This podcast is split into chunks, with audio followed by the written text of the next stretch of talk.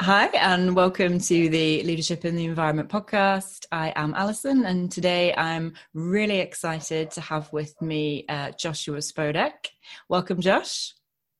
Thank you. Glad to be here. Fantastic to have you. So, um, for those of you who don't know Josh, I'm just going to give a really quick bio because he's a, a very impressive, interesting person. So, um, Josh holds a PhD in physics. He has an MBA. He is a three time TEDx speaker. He's a number one best selling author. He's host of the award winning Leadership and the Environment podcast. He's a professor and coach of entrepreneurship and leadership at NYU and Columbia Business School.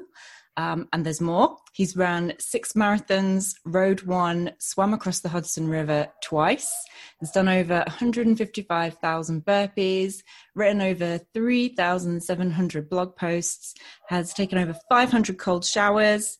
He hasn't flown by choice since March 2016, has picked up at least one piece of street trash per day since April 2017, and takes over a year to produce a load of garbage um, which is just I basically want to say like congratulations on being very impressive, Josh.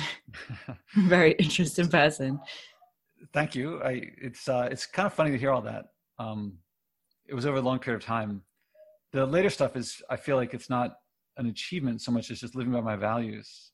And if that's not like how everyone else lives, I think that's just looking at the past. In the future, I think it's I don't think we're going to sustain how much garbage we all produce on average for very long. So I think soon it'll take everyone two years to fill up a load of garbage, for example. Yeah, for you, it doesn't feel that impressive anymore. It's just your way of life. Yeah, actually, it's when I first challenged myself to go without packaged food for a week, I thought it would be impossible and I thought it would be horrible. I, you know, I just thought variety, convenience, it would take me longer. I didn't know how to cook.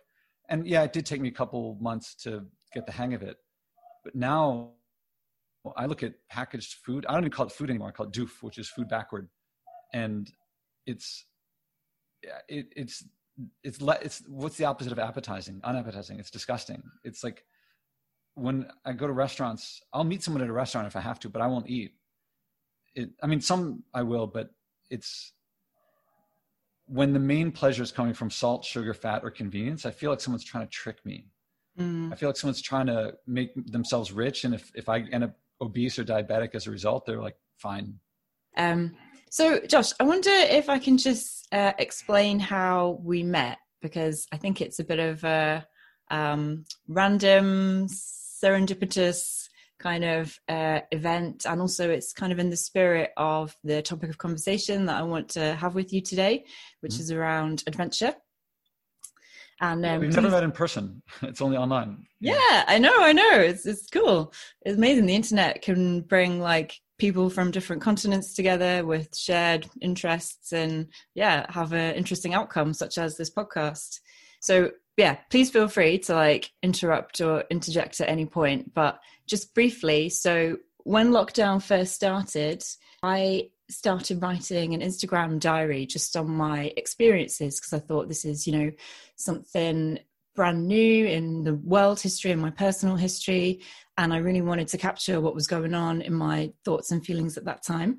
And I tagged you in one of my posts, which was I was working from home and I was really struggling with sitting at my desk for so long. So every hour on the hour, I'd get up and do some burpees or um, press ups. And I, I tagged you because I'd heard of you from another podcast and your idea of this, um, the SIDCHA, the self imposed daily challenging healthy activity. And I just thought, wouldn't it be really interesting if instead of doing it daily, you did it hourly? And that helped you to build up your, you know, the, the reps of the self discipline and you replied and said, oh, I'm doing this webinar. Would you like to come along? And I did. The webinar was excellent, all about um, self discipline in lockdown. And then you wrote to me saying, Here's the link of the webinar. And you asked me a few questions, which then invited me to explain like how I found it, what I was thinking. You also invited me to watch your TED talk and told me what you thought. And that kind of opened up an email exchange between the both of us. And then at one point you were like, So do you want to meet via Zoom? At which point I was like, oh my God, no, yes, okay. uh-huh. and uh, yeah, we ended up having like a semi-regular just chat. I think you called it like supportive and non-judgmental conversation about all sorts of things. And I was amazed that I guess you found me interesting enough to spend your time on, or you know, you got as much out of the conversation as I did. And then eventually he said, Would you want to try? I'm looking to branch off my podcast. And uh, I said yes, even though every fiber of my being screamed no. But I knew the opportunity like that, I would I would be foolish to to turn it down. And uh, here we are today with you as my first guest. So I just thought it was wonderfully serendipitous and adventurous. And you know, we've never even left our our houses. We're just doing it in front of a laptop. Yeah, I didn't. I'm glad to hear some of the background from before the first contact because I didn't know the contact. And I've how many Instagram posts do I have? Like 15. I, I don't really use Instagram and it, it, happened to be just before that podcast, uh, the the webinar. And you know, I get a lot of people contacting me, and most of them are asking abstract questions that they don't really care about the answer for. They're not really gonna like. They're just kind of wondering, what do you do about toothbrushes? They don't. They're not going to change. They're not interested in changing. They're not interested in doing anything. And you didn't have that tone. There's some who contact me, and it sounds like they really do want to do something, and they you know everybody cares the question is not whether they care or not the question is whether the, tra- the caring translates into changing behavior and you had that feel about you of the people who do and you did attend the, the webinar and then we got talking and you shared with me some of your writing and you know you didn't have to do that so you put yourself out there and then yeah and i give you some advice and like you use the advice because i do a lot of coaching for most of my coaching is for executives and business people and entrepreneurs and sometimes it's people come to me for life coaching and I just threw some stuff out there that some people do and some people don't. And you came back and you're like, oh, it really improved my relationship with my boyfriend. I was like, oh, she's really doing it. And not just casually, it's like with someone you care about. And it sounded like it worked very well. And you came back and I was like, oh, this is really cool. Then, or one of, one of my strategies in my podcast when I started, I, I didn't know this when I started it, but was as I learned that my guests really enjoy the experience. And because they enjoy the experience, I can confidently go to new potential guests and say, Would you like to be a guest? And so I get these really amazing guests.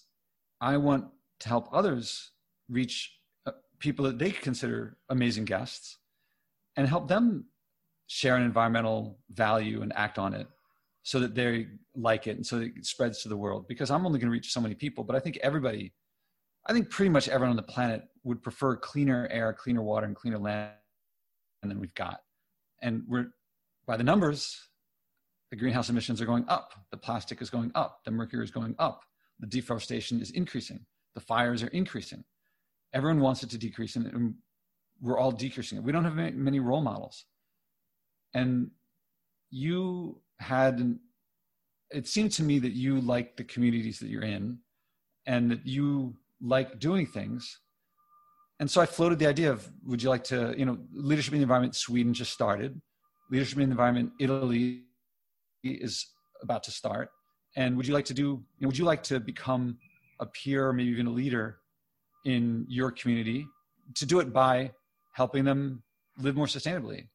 And you went for it and you you you clearly were nervous but you also had an enthusiasm and it sounded like you've that that's not a foreign thing for you that you are nervous but nonetheless saying yes did i read you right yeah, very much so.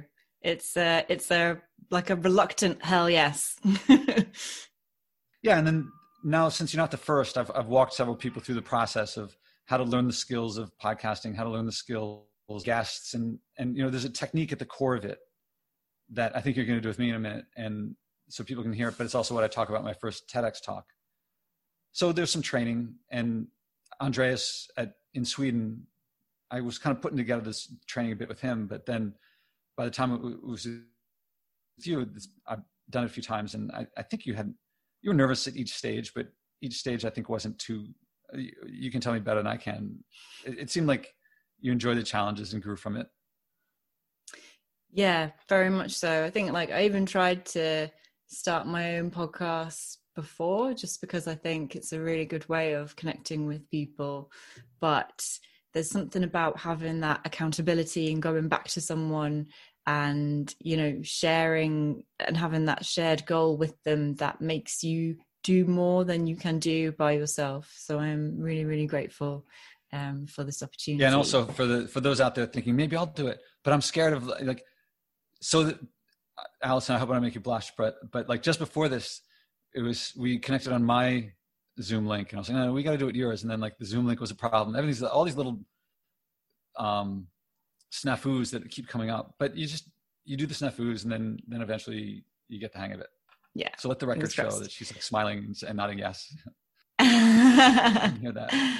Um, so I think like this has been a bit of an adventure for me, you know, starting a podcast. And clearly, your bio shows that you uh, like adventure, you like achievements as well and i wonder if we can just talk a bit about that and like my my definition of adventure. I think it can be things that are not necessarily usual maybe outside of your routine. It doesn't have to be big. It can be you know as small as like exploring a new place in your neighborhood or it can be huge something that takes a lot of time like traveling or doing a marathon. And i wonder what your definition of adventure is. What do you think of when uh, you say you know living an adventurous life what does that mean for you? So i want to clarify one thing before answering that that you talk about adventure and achievement and i do feel that there's been a lot of adventure and achievement in my life. There's been a big shift somewhere around maybe 10 15 years ago where before that it was much more about achievement and me. After that it was much more about service to others. So in the beginning like running a marathon is like can i do that?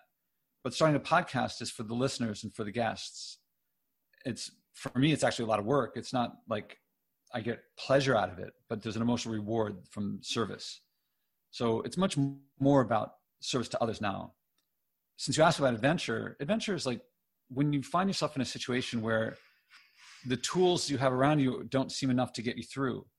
So it could be that you're in the wilderness and you have to get home or it could be you're in a social situation where you have to use your wits or, or your social skills to get out of it. It could be I don't know. I mean, I guess it could be from reading or, or watching movies of, of others' adventures. You might get a, a, thrill in the observing of it. And it doesn't necessarily have to be. I mean, here's a big change for me is that since not flying, an easy way to get adventure is if you pay someone to take you to a place you've never been before. Now, usually everyone where you go is also on Facebook and there's a guidebook to figure things out. So it's not, that doesn't seem as adventurous. So now I'm trying to, next week, I want to ride my bike to my mom's house, which is 100 miles away and I've ridden 100 miles in a day, but that was in the 80s. The last time I did that was a long time ago. And I've gotten a lot older, so the body isn't as strong as it used to be.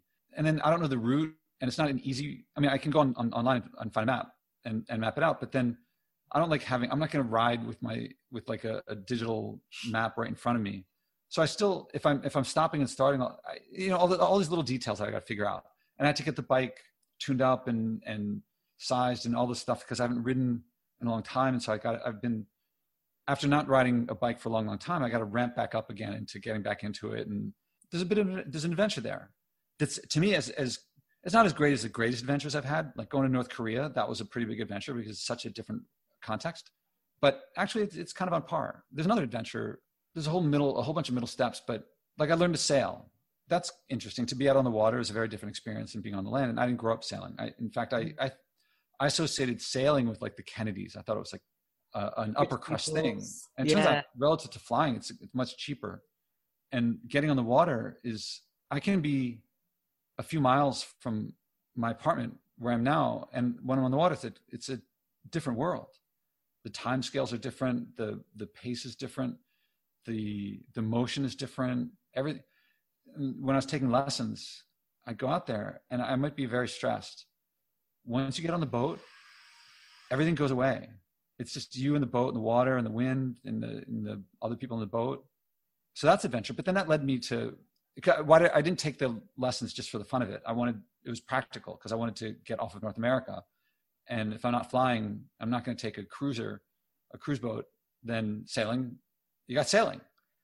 So this is, by the way, before Greta sailed across, and I wanted to, I haven't yet gotten the chance. I was supposed to sail across the Atlantic this spring, but COVID. So there, I mean, I haven't yet had the adventure of sailing across the Atlantic and then later across the Pacific, I hope to get to do. But I have had the adventure of, of meeting, to go from taking lessons in, in New York Harbor, which is very shielded from ocean waves. It's it's very placid, very comfortable. I mean, you can get waves, but not serious, and the wind isn't that high. So I have to meet other people. So I met um, a friend of mine, Dawn Riley, who's a guest on my podcast. She's won the America's Cup. She's I think one maybe going around the world, and she invited me out to the school for sailing where she teaches elite sailors. Like, and through her, I met an Olympic gold medalist who also won the CrossFit Games. Researching her, I learned that there's the CrossFit Games is vaguely like the Olympics, except one of the things about it, you don't know what the events are until you get there. So I was researching her to have you know more interesting conversation on the podcast, and I'd never seen this before. They have a, a, one of the events in I think 2018, the year that she won. The event was to row on a rowing machine, indoor rowing machine, a marathon. So 42 kilometers on a rowing machine, 26 miles on a rowing machine. I have a rowing machine and I like it. And I noticed it has a little pre-programmed in like to row a marathon. And I thought, oh, a funny little joke. No one does that. and I saw people doing that. I, was like, I thought, I wonder if I could do that. And so there's lots of middle steps of rowing a half marathon, but eventually I rowed a marathon one day. That is an adventure. Mm. I didn't leave my apartment. First of all, there's all these people that I met in the middle steps. But I, I put to you that rowing that marathon was as great an adventure as anything else that I've done. It didn't cost me anything. I mean, I had the rowing machine. The rowing machine is like most things I bought used off of Craigslist, and that is an adventure that I value because it came from inside. So I'm, I guess I'm hinting at there's a big adventure is very important to me. Not flying, I believed would deprive me of adventure, what I found is that when adventure is something I passively get by paying someone, it, in my experience, has actually deprived me of adventure. And then when I realize the only way I'm going to get it is if I have to create it, then I do create it. I develop the skills to create adventure. That led me to realize that plus the other things that I, I thought food, unpa- not getting packaged food would decrease my variety. And I thought it would make things less convenient. And then you learn the skills lack of variety doesn't come from lack of packaging. It comes from lack of knowing how to cook. Mm. Same with packaged food doesn't save time. Not knowing how to cook loses time. So, not, like this morning before I breakfast, I, I, cooked my famous no packaging vegetable stew for today. Actually, I, it'll last me for half a week. And it's just like I, I did it between exercises because I've done it enough times. And what I've learned is that our the human emotional system hasn't changed recently people from back before, for I mean, humans have been human for a couple hundred thousand years, as far as I know. And the ones in the past, they also had pick an emotion. They also felt that emotion joy, discovery, community, connection, satisfaction, adventure, all these things. They didn't, I can't imagine that they had the circuitry for it without actually having it. And not only would they have had it, but they, it would have helped save their lives. It would have helped them live because they didn't have, you know, they couldn't go to the store and buy food. So they'd have something to drive them to get the food and, and to know what food to like. They'd have to enjoy it maximally. I think that in today's world, we have less emotional experience because we want, we expect to get it from buying it. So I think like, or just thinking on a shorter time scale, I think that if pick your luminary, Buddha, Jesus, Lao Tzu, Plato, if they were alive today, I don't think that they would say, I thought I knew happiness, but now with an iPod, now I can be happy. Now I that's what I was missing. I think that they would say more distraction. I know it will make me happy. It's the process that I've developed. It's family, it's relationships, it's you know the satisfaction of a job well done. I don't know. You know, you have to ask, you have to read Buddha stuff, I guess, to get it in in his way. But I think that they had just as much access to what we all want in life, but they were not held back by having to pay for it. And they weren't held back by it released greenhouse gases that maybe, or other sorts of pollution that maybe 100 years ago or even 20 years ago, people could have doubted, oh, could we really fill the oceans with plastic? That's not possible. Well, we're doing it. So mm-hmm. I don't want to do that. But I think that I'm getting closer to these luminaries this way. I'm getting closer to the people who are far away. I'm I also spending more time with my family, despite doing the opposite of what the system that I grew up in said. But I think the system was doing it for was telling me that for the it, not for me, for its benefit, not for my benefit. It's so refreshing and I guess new to me to hear that. I think the the dominant narrative in society is definitely around going to far flung exotic places and and that's your travel that's your adventure. And to hear you talk about how you experience adventure from something that other people might think of as you know imposing constraints upon yourself not flying but actually finding more adventure through the constraint and it maximizing your adventure. And even having an adventure to go on the adventure. You know like you were saying the adventure is sailing but actually you were meeting other people and that in itself was interesting and exciting. Like i think that's a really um i've not heard many people hold that view or, or espouse that narrative and that's something that i am trying to channel a bit more. But i guess one of the things that makes me feel a bit anxious is that you are quite um, an extreme person. You know, you have your values and you really live by them. And when you say I'm not going to fly, you you mean I'm you know no more flights. And well, I, I didn't. I, I didn't say that. I okay. challenged myself to go for one year without flying. It was a couple months into that year. It was a couple months into that year that I found that I liked it. I when I started, I thought a year seemed like I thought it was going to be the worst year of my life. I thought it was going to suck. I thought it was going to be horrible. I knew when I started the day 366, I would be on a flight. The experience changed that. The, the term extreme is weird to me because I haven't murdered anyone, but no one says that's I'm extreme on that. It's an absolute zero. There's no, I can't go to any lower number. It's zero. I've never used heroin. I'm, am I an extreme non-heroin user? Should I be moderate on that? Mm-hmm. Should I mm-hmm. be moderate murderer? Because the median murder is probably one, maybe two. I don't know. I'm, but I'm not going to do it. Am I extreme? And my physics background makes it beautiful to me that if I turn on a light switch or an air conditioner or drive a car, that energy is coming from somewhere. And that's conservation of energy. I think it's, it's a, one of the most beautiful parts of nature. And that means fossil fuels are being burned. And even if you're in some place that's, that's solar and so forth, you're still someone's on the receiving end of that. And i don't think that's i don't think stewardship i don't think taking into account how my behavior affects others deprives me of anything. On the contrary it connects me with people. And so am i extremely am i extreme in that i pay attention to how my behavior affects others? It would be it would be kind of interesting to live in a world where i could snap my fingers and all my pollution would just turn into rainbows and unicorn. I don't live in that world and I don't view the world that I live in as worse for it being working the way that it works. I think it's it's beautiful. And if that means if my protecting that beauty, stewarding that beauty for others means that I don't see Machu Picchu, that doesn't bother me anymore. It, I thought it would. On the contrary, it makes me more connected to the people who are there. And I also point, I also realized that Machu Picchu, how many things are there in the world that are like Machu Picchu? You know, there's the Eiffel Tower and the Great Wall of China, and there's like all these beautiful Angel Falls and Antarctica, and more than anyone can possibly see in a lifetime. So either you're going to crave and feel what you're missing, or at some point you realize I can't see it all. And once you realize you can't see it all, once I realized that I couldn't see it all, I maximally enjoy what I can see and then I don't have to see anything because whatever I am seeing, I can enjoy maximally. And when my, when I ride to my mom's house on the bike, oh, I have to correct something you said. You said you don't hear people saying this, but I heard people say it's not the destination, it's the journey all the time. Yeah. Now, when you say to them, well, how about bike camping instead of flying somewhere? Then suddenly it goes out the window. They give it lip service, but if they actually live by that, they find the more that they live by that, I believe that the more that they find it is the journey, not the destination.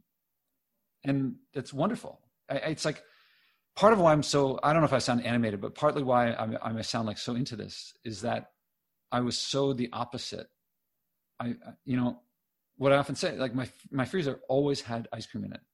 My cupboard, I'm looking at it now, always had these pretzels with the flavor on them that would stick to your fingers, the, all that stuff. And I thought that was I thought I lived in the best of times because Ben and Jerry's. and you know, when you're eating Ben and Jerry's, if someone offers you an apple, the apple tastes bland in comparison. if you lay off the Ben and Jerry's uh, long enough, if once I laid off the Ben and Jerry's long enough, when I tasted the apple, it was eventually became sweeter. The sensation of sweetness from an apple for me now is greater than the sensation of sweetness from Ben and Jerry's. That's actually cloyingly disgusting now. And every apple tastes different. It's weird. This is an interesting thing about apples. You give me a Winesap apple, and I'm like, oh, this that's that's apple. And they give me a, a, um, a McIntosh. I'm like, that's really that's apple flavor. They're all different, and they all have that intrinsic apple flavor, and yet they're all different. And I'm I'm I never realized how much more flavor there was for me, how much more nuance and subtlety there was, not just between species, but between individual apples. Same with, you know, broccoli tastes better than Doritos if you go long enough without the Doritos. And for most of my life, I would just eat the Doritos. But now there may not be enough money in the world to get me to eat a Twinkie. Below, below a certain amount, it's not worth it for me. And above a certain amount, it makes a bigger statement not to eat it, not to turn on the money, and it makes it more worth it not to do it. So it's just disgusting. You, I guess if you like put the gun to someone else's head and said, "I'm going to kill this person if you don't eat that Twinkie," all right, maybe I'd eat it then. but I hope no one does that. Avoid being a moderate murderer through not eating a Twinkie. Yeah, then I'd be moderate. Yeah. ah, thank you. Now I'm not so extreme on my non-murder. oh, now I have to be very careful because people interpret things to. Um, I'm not trying to equate murder with flying I'm just saying that there are things that you can be extreme that people can like you can be at, at the most extreme end of it, and it's not no one would view it as extreme. To say it's extreme is like a, a statement of, of one's own values. Yes. People in the right wing of a political party don't think they're on the right wing. They think they're, they're where they belong. They don't think they're extreme. People on the left don't think they're extreme either. Everybody thinks they're balanced, as do I.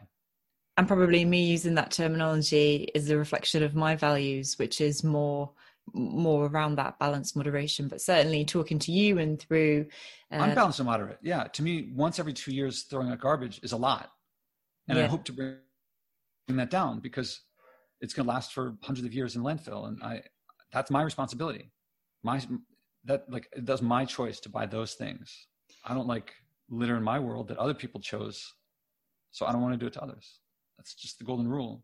Well i guess talking to you and listening to your message has helped me to open up a new definition then of balanced and moderate and one that I had never really considered before through through exactly what you're saying which is these supposed constraints or um, different lifestyles um, I wonder if I could just ask you one more quick question because I am before we go on to the more environmental part uh-huh. of the podcast, which is you talk a lot about uh, living in line with your values, and I wonder if there is anything that you do at the moment where you are trying to pull yourself more in line with your values, or you recognize that you are not quite living in line with your values. So, for example, one of my values is health and I think it's really important to eat healthily, to be healthy, to age healthily.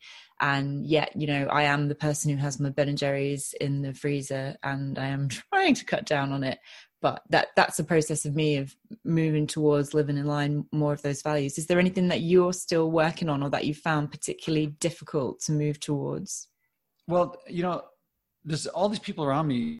I'm increasingly, as you'll find in your podcast, I'm increasingly connecting with people who really admirable people I admire and look up to. So recently, like Joe DeSena, who is the founder of the Spartan Race, he he just like casually he likes to do endurance, grueling things. From the outside, it looks like he's doing physical activities, but when you meet him, it's really about self awareness and resilience and developing oneself. So that's why I, as a result of him that's why I'm thinking about, that's why the biking to my mom's house, because he lives in Vermont, which is about 250 miles away. So riding to my mom's is practice for that. So there's a lot of things now that um, I'm choosing to do things. Like I, I live on the fifth floor of, of my building. There's an elevator because it's a 15 story building. And I almost like once a year I take the elevator, but generally I take the stairs. But he'll go up a whole mountain, like it's a whole other level.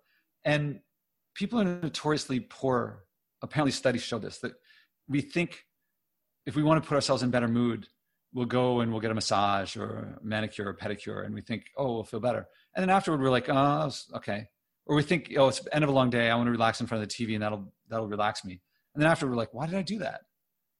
On the contrary, or by contrast, we might say, I want to volunteer at a soup kitchen. And we're like, oh man, this is going to take so much work. And then when we leave, we're like, that was, I got to do that more. So Joe's putting me in touch with more of these things of like, look for the effort. The effort is, oh man, Ryan Holiday wrote this book. I, I, I doubt he came up with the title. The, I mean, the title is "The Obstacle Is the Way."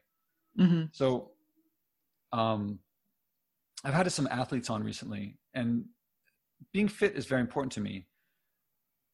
Talking to athletes about, you know, professional football players, for example, professional Olympic medalists, they're reaching their potential. They're finding out about themselves, and there's so many places in life where I I take shortcuts, and I always will, but they help me to find where I am and where I can find more myself. That's what it's all. It's uh, it's not what it's, what it's all about. Then th- I don't know if this is me, but I feel it's everyone in in one's relationships with one's mother, one's father, an intimate partner, or um, siblings, nieces and nephews. I don't have any kids of my own. I think those relationships that you know are going to last for your whole life. You're always figuring them out and reinterpreting things from your childhood. Over here are some of the the second love of my life. I have the trinkets and things like little the little uh, watercolor painting that she painted me and mm. some love notes and things like that. This is from mid 90s, early to mid 90s. I think it's time to let go and put them to recycle them and put them back into like it's that was important for me for a long time. And i'll probably I, we haven't been in touch for a long long time but i'll probably email her and take pictures of the things and say look if you want them they're yours. I mean you painted this picture. Maybe if you want it it's yours. Um, but that kind of relationship finding one's insecurities owning up to them those kinds of things are a constant struggle. They're always rewarding but you i mean i for one consistently want to give up and feel like what's the point? And, and yet these are the important things. And when you get the more stuff you get rid of the more you come face to face with your relationships with yourself and with others. I sent a i sent this there's a person in my life and we're getting closer and i sent this email saying like look this is these are all these weird things about me you got to know. Disclaimer this is all about me. Sign up to this this this. Yeah it wasn't a disclaimer. It, it was it was really like um people who know me know i do my calisthenics every morning every evening. And part of why i do them is because if you go to the gym it costs money you've got to go outside in the rain and, and then you got to have all this workout clothes that you might have to might have to uh, wash all the time and that's like a big pain in the butt. So i like exercising at home so when you're exercising at home, you don't have to like, I can wear my dirty workout clothes and I don't have to, you know, or I just rinse them out. And, and then eventually you start working out in your underwear and then eventually you start working out naked. And that makes a lot of sense. But, and you get, if you get closer, as you get closer to people, it's like, do I want people to see me working out naked? And so these are these odd things about oneself that, um, yeah, I mean, I'm a single guy. I'm approaching 50 years old there's a lot of things that I don't, I probably don't notice. It just seem normal to me that probably like in internet language, I've reached the stage of like very few V fucks given. Quacky. And, and, so, yeah, I don't know what it's like for other people. Like if we sp- spend time together, if someone else really likes going to restaurants and I'm just going to be there like not eating, is that weird? I don't know. Mm. So I got a lot of weird things that I, um, or quirky things, let's say. Mm-hmm. Um, I don't know how they're going to come out. I don't know. I don't know. But moving towards that process of doing the difficult things and saying the difficult things and being more authentic with yourself as you do. Yeah, I mean, with the exercise, it's difficult. With the personal things, it's more like um, shame and and and feeling silly. I mean, changing it from silly, embarrassed to silly, like playful, or um, there's a lot of emotions in there that are like the, the emotions I call slippery. Like when you feel shame, when you feel happy, you're like, tell the world you're happy. Some emotions like around shame and anxiety, you feel like, oh, even I don't want to know that. Like it, it slips out of your mind before you notice. So those are that's why it's so hard to escape addictions, for example. It's like you feel shame and you, you don't want to face it. So you'd rather just not do what makes you face it, not try. So those aren't hard. It's it's it's a different challenge. I guess that at the risk of sounding trite, um, the people who love and care about you are going to accept all of you, and no matter how quirky, uh, we will have our weird quirks and things that we do. So, yeah. Um, yeah, I haven't been disowned yet. yeah. so, if we could change tack a bit now, and um, I invite all my guests to take on like a bit of a, a, personal challenge to do with the environment. So obviously we've talked a bit about the environment and it clearly means a lot to you. Um, you've said that it's you find it very beautiful and you know nature is uh, this this wonderful thing. So what what what else does the environment mean to you? So um, here I have to make a slight shift, uh, a slight I don't know if correction, but I find it's not to act on the environment, although that may be a result. It's to act on your environmental values. It's to act on your what's in your heart, and if it affects the environment, great. So to specify the, you know the environment it's it's funny because now i've been working it's been become a major thing for so long that it's just a huge wealth of things on my tedx talk my third one i talked about the sledding hill where i grew up and that there's a street that I had to cross to get there, and now that street has been widened several times, and the access to that park is just not what it used to be. And actually, I was going to I was to start talking about that to say like there's that, but then there's all the all these other things. And then I think about that, I'm like, oh, that really sucks. That I don't know if you guys have flexible flyers there, but that was like the brand of the sled here, and I had a flexible flyer sled. Don't remember the last time a flexible flyer was on sale. I, I just don't see them on sale anymore because mm-hmm. there's no snow I mean, we'll get snow here and there, but it melts in a, within a day or two. I was just talking to one of my guests who, Mary Nessel, she was talking about having plants on her balcony. And in the time, there's some numbering system that the, I don't know, I guess the US government has for like climate, it was like climate number one, climate two, climate three, climate four, depending on the temperature and rainfall and things like that. And she said that New York City has changed climate zones in the past couple decades. That's a huge, momentous change I mean, look at how big the planet is and look at how small a human is in comparison to it. And we've done it. We're changing it. And it's, we're on the, we're, it's like the rate of increase is increasing. So the loss of what for me was, and what from everyone, but for, certainly in my experience, it's like, it's a relaxation. It's, I think people get the mind and body. And if you just concentrate on the mind or you just concentrate on the body and you neglect the other, something's messed up, something's missing. You're going to be, I think everyone, yeah, I think everyone would say that's out of balance. Maybe some people find balance in only one or only other. And I believe my experience over the past several years has told me that nature is, a, there's three legs to that stool. And nature is just as integral to an integrated life.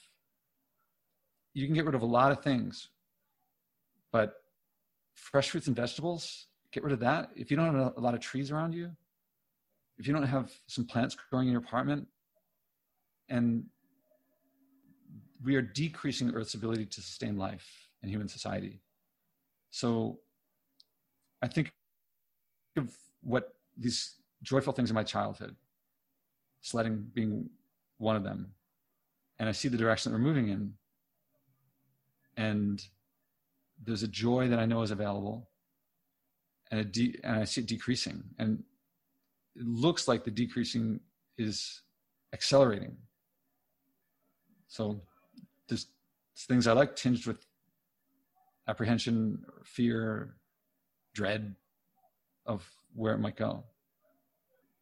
Okay. So did I get too serious? Just a bit. I mean, the reason I'm doing all of what I'm doing is to, you know, miss the iceberg. Yeah. Yeah, yeah, there will be serious consequences if we don't do something radically different and live our lives radically different and have different ways of interpreting happiness, joy, pick me ups. Absolutely. Is there something then, and um, this is an invitation at your option that you can think of to come up with to do something that would help you to act on the nature and, and the thing that you care about with the environment? It doesn't have to be um, you don't you don't have to fix all the world's problems overnight.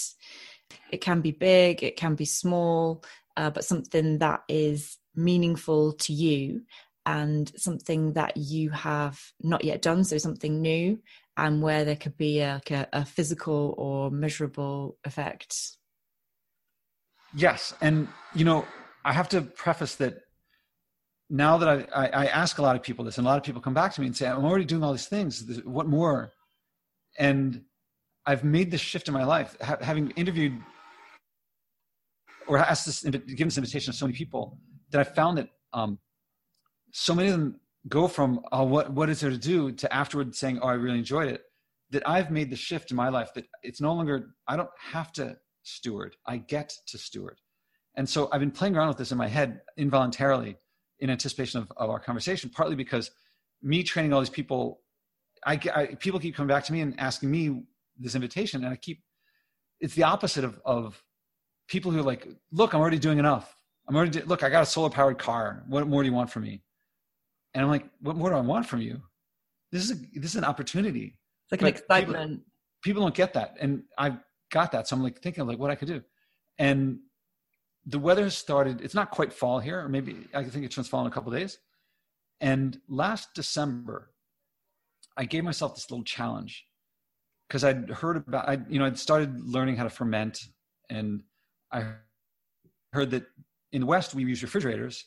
In other places, they often use fermentation to keep stuff if if there's a winter season to keep things through when when things don't grow so much. So last winter, and also in the winter, since I'm only buying local stuff, there's not a lot of greens. So I'm getting mostly root vegetables and a lot of uh, dried beans and things like that. So they don't go bad. So in late December, I was just looking at my, I was thinking like, how can I use less power in my apartment? And I was like, I wonder if I could go without the fridge for a while. They do that in other countries.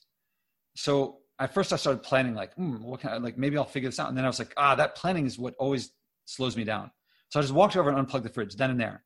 and I made it until the pandemic started. Actually, and then I went to live with my mom for for a while, so it was off the entire time when I was there. So I had it off for like three, four, five, six months. And as the weather got cooler, I thought, I wonder when I, when I'll try turning off the fridge. And I was thinking December, but then I thought, oh, I'm going to be talking to Allison, and it might be a little early to unplug it now because I got stuff that could go bad. But I'm going to be at my mom's house for a while. It's going to take me a day to go up, a day to come back.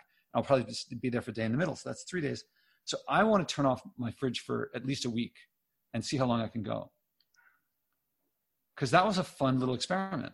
You know, I end up putting stuff on my windowsill where it's cooler and finding ways to eat so that I don't, it's like a little game to see how long I can go without using the fridge. Yeah. So, and now part of me is thinking, can I make it from September all the way to December, which will carry me through the winter? I don't know, but that seems like something I could do. And so I was thinking if I started it, I might be able to start it right away. But a week without using the, at least a week without, with, with the fridge unplugged. And to clarify, sorry, is that when you are in the house or because you said you'd be away with your mom and dad? Oh, yeah, I want to take advantage of, of being outside the house. So it'll probably be when I'm at, I was trying to think if I should do it the day before I go to my mom's house because I'm, I'm, I'm slated to ride there Thursday. Tuesday is when I pick up my vegetables from the CSA I, every week I go to walk over to the drop off. And I pick up a, a bunch of vegetables. So I'd probably start it depending on what vegetables I get on Tuesday. So maybe starting next Wednesday. Okay, so start next Wednesday. Turn your fridge off for a minimum of a week. Yeah. Part of the time you'll be at your mom's house, then you'll come back, and then after a week you can see, like, reevaluate. Yeah. Yeah. Okay, that's really exciting yeah i mean what's going to happen is i'm going to pay more attention to my cooking and eating it's not i'm not going to suffer it's not going to be like oh what am i going to do and then i'll probably learn to cook something that i didn't know how to make before Yeah. Can we then have a catch up um, after that to find out a bit more about how it went and if you have uh, cooked any new exciting recipes? Would that be okay to schedule a follow up conversation? Yeah, I'll be curious to, to share. Yeah. Awesome. Cool. Well, thank you so much, Josh. I think that's probably enough um, for today, but it's been really wonderful chatting to you. And I've really enjoyed having you be my first guest and learning more about your lifestyle. You are an inspiration, and it's not um, an overstatement for me to say that meeting you and my encounter with you has been life changing, and it's certainly opened up a different part of my life and the way I view the world. So I want to say thank you on a personal level as well. Well, you're making me blush, and mm-hmm. I'm honored and I'm flattered, and I can't wait to see what comes of this podcast and the types of guests that you have. And i if you change half as much as i change myself in the process it'll be i think a wonderful transformation to hear about. And i i think if you said thank you i'll say you're welcome if you said it but it really thank you.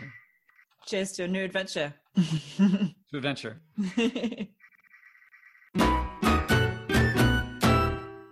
What an interesting conversation with an interesting person. I guess some of my key takeaways from it is this idea, obviously, of having um, adventure and things that we might think of as constraints, i.e., not flying, actually can maximize your experience and enjoyment. Um, and also the notion of having an adventure to get to an adventure rather than just kind of turning up at the airport and having that be something that you, a process that you go through to get to a country. What if you can do something as part of that exciting travel experience before you even get to the travel? So I think that's quite cool. I'm definitely going to have to think about those concepts more. The other thing that I thought was interesting was this notion of when I called Josh extreme, whoops, and he told me that actually he he views himself as you know moderate. And we had a discussion about what is moderate, what is extreme, and this idea that actually you can rebalance yourself. And so what you might think is the end of a particular spectrum is the middle of another one. Uh, that was a bit of a, a head scratcher, mind blower for me. Um, and the other thing that I wanted to say about the conversation was a quote that Josh said, something along the lines of, stewarding that beauty for others means that if I don't get to see Machu Picchu, that doesn't bother me anymore. And this nature of I, I don't know if it's extreme like selflessness or altruism or kindness, which was really overwhelming because many people, myself included, are probably thinking more about your own experience and your own um, wants and desires of going to see whatever tourist destination trap that is. And Josh kind of letting go of that and instead focusing and prioritizing other people. And that was really powerful for me. Um, lastly, I guess just to highlight, I said to Josh at the end, thank you for changing my life. And it's not an overstatement for me to say that. Before I met Josh, I was very much about mind and body and enjoying and improving both. And he's shown me that there is a third a third leg to the stool, as he calls it, which is this joy of nature, which is this environment. And I obviously have a, an appreciation of the environment from the aesthetic side. It's very beautiful, nature is incredible. But what I didn't have is a understanding of how my behavior impacts the environment and when we talk about the climate crisis actually I do have a role to play I always thought that because I don't have children, because I recycle, I'm, I'm doing what I can do. And instead, Josh has shown me that there are lots of ways that I can act on my values and benefit the environment, even if some of them might to me seem small. So, for example, maybe the next time that I uh, need to buy some shampoo, I won't buy it in a plastic bottle. I will buy it in a shampoo bar. And, you know, that thought would never have crossed my mind before speaking to Josh. And now I look around and see in my daily life what I do and the, the impact that I have on the environment. And it doesn't mean I'm going to change everything. It doesn't mean that um, I am ready, I suppose, to make um, well, I was going to say a sacrifice, but Josh would say it wouldn't be called a sacrifice. It would be called an exciting challenge. or at least that's how it would be perceived at the end. But I guess having that extra awareness and opening up that different insight into the world has been something that's been truly life changing. Anyway, enough of my rambling. I hope you enjoyed this podcast, the first episode of my podcast. Um, please, you know, do all those things, subscribe, leave me a message, leave me a review, and I hope to see you next time.